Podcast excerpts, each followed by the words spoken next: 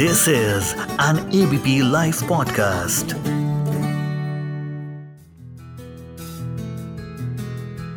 पाँच सितंबर।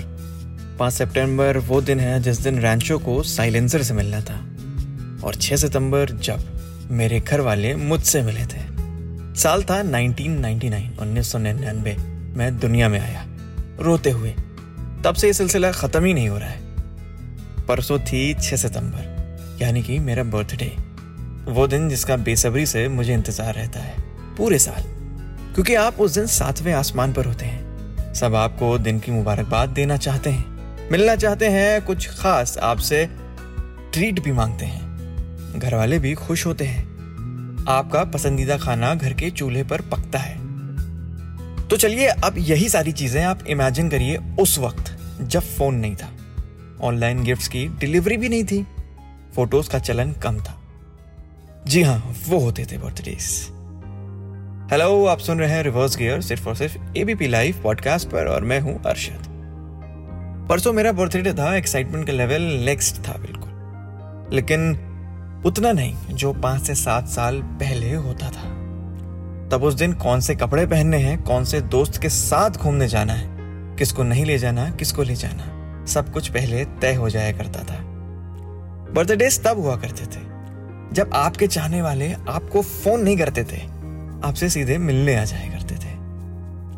आपके चाहने वालों के बर्थडेज और खास दिन किसी कैलेंडर पर गोला बनाकर निशान लगा दिए जाते थे।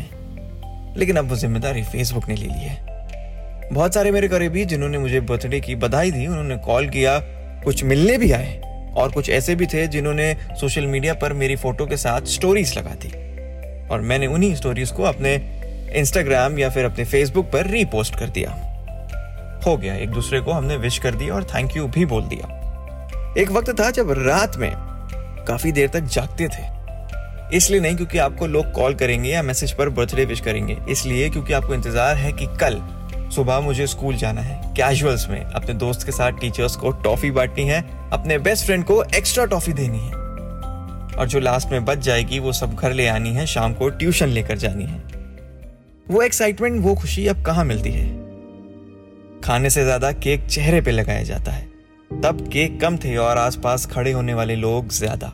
लेकिन अब लोगों की जमावड़ी कम है और केक ज़्यादा। क्या यही असली मतलब है बर्थडेज का?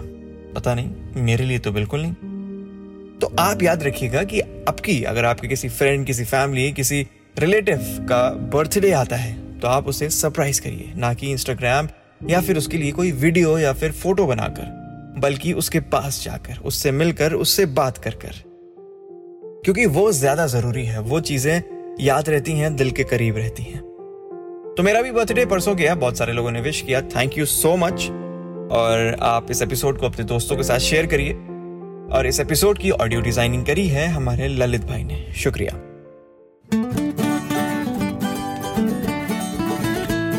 This is an ABP Life podcast.